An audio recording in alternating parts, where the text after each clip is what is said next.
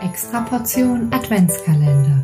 Höre die besten Zitate aus unseren Podcast-Folgen. Lass uns gemeinsam die Adventszeit genießen und unseren Beruf feiern.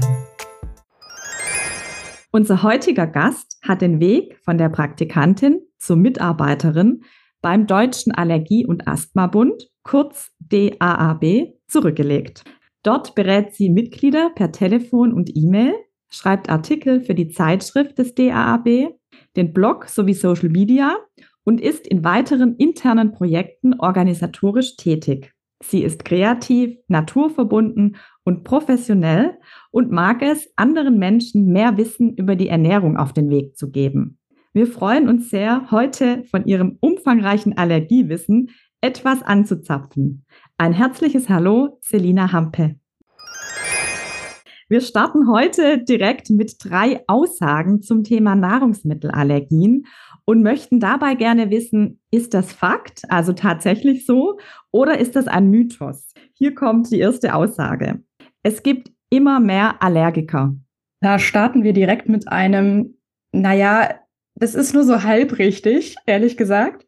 Es gibt immer mehr Allergiker, ist zum einen Teil so halb richtig, weil eben die Diagnostik und die Diagnostikinstrumente immer besser und detaillierter werden und somit immer mehr Menschen diagnostiziert werden. Aber es gibt auch einen ganz, ganz wichtigen Unterschied in der in diesem Allergietest und in diesem Bewusstsein für, was ist überhaupt eine Allergie. Das heißt, wir haben einen Allergietest, der positiv ist. Das bedeutet aber nicht zwingend, dass es eine Allergie ist.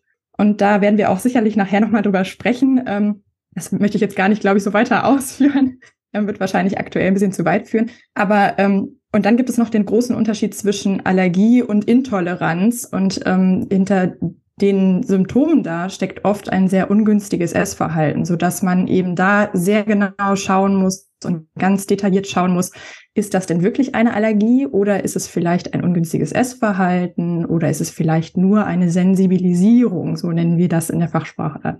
Ah, okay, spannend. Ähm, okay, dann werden wir später zum Thema Diagnostik da nochmal näher drauf eingehen. Okay. Ja, die zweite Aussage.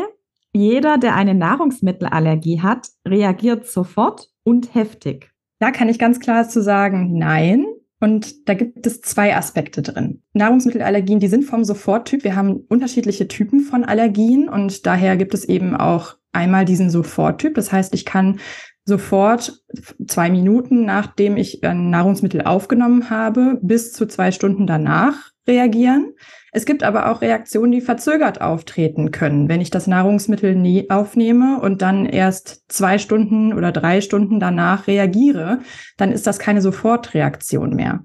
Und dann ist der Aspekt noch mit damit drin, dass heftig, und das ist auch nicht ganz richtig, denn es gibt eben, das ist super individuell. Wir haben schwere Reaktionen, keine Frage, die das komplette System betreffen können. Und wir können auch, ähm, da es können verschiedene Systeme davon betroffen sein im Körper. Das nennt man dann Anaphylaxie. Es gibt aber auch die typischen Kreuzallergien, dieses, wenn man eine Birkenpollenallergie zum Beispiel hat und dann gleichzeitig auf den Apfel reagiert, dann kann es sein, dass es zum Beispiel in Anführungsstrichen nur ein Kribbeln auf der Lippe ist, wenn man eben den Apfel berührt. So dass wir halt eben unterschiedliche Reaktionstypen haben, Reaktionen, ähm, ja, Formen von Reaktionen, Symptome. Und es gibt sozusagen zwischen Schwarz keine Reaktion und Weiß sehr heftige Reaktion, gibt es eben noch ganz, ganz viele Grautöne. Okay, vielen Dank. Das war schon sehr aufschlussreich. Ähm, ich habe noch eine dritte Aussage vorbereitet und zwar Nahrungsmittelallergien sind nur auf typische Allergene beschränkt. Da kann ich auch ganz klar sagen, nein. Ich gehe jetzt einfach mal davon aus, dass Sie meinen, dass die typischen Allergene die 14 Hauptallergene sind, die überall rumkursieren und die ja auch ganz wichtig ist in de, sind in der, ähm, in der äh, Deklarierung vor allem, weil die ja immer fett geschrieben sind und so weiter.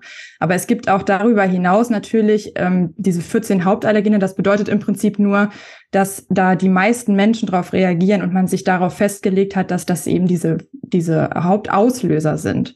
Darüber hinaus gibt es aber natürlich auch ganz viele andere Nahrungsmittel, worauf man dann eben reagiert, die eben dann nicht deklariert, also nicht äh, her hervorgehoben werden, so dass man eben dann auch seltene Auslöser haben kann. Also das ist ähm, eben nicht immer nur auf die typischen Allergieauslöser bestimmt.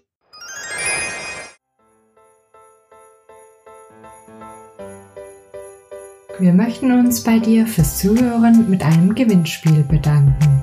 Schreib uns, warum du unseren Podcast hörst und was dir an ihm gefällt. Unsere Kontaktdaten und alle weiteren Infos auch zu den Preisen, die du gewinnen kannst, findest du in den Show Notes. Wir wünschen dir eine extra Portion Adventsgrüße. Deine Simone und Ulla.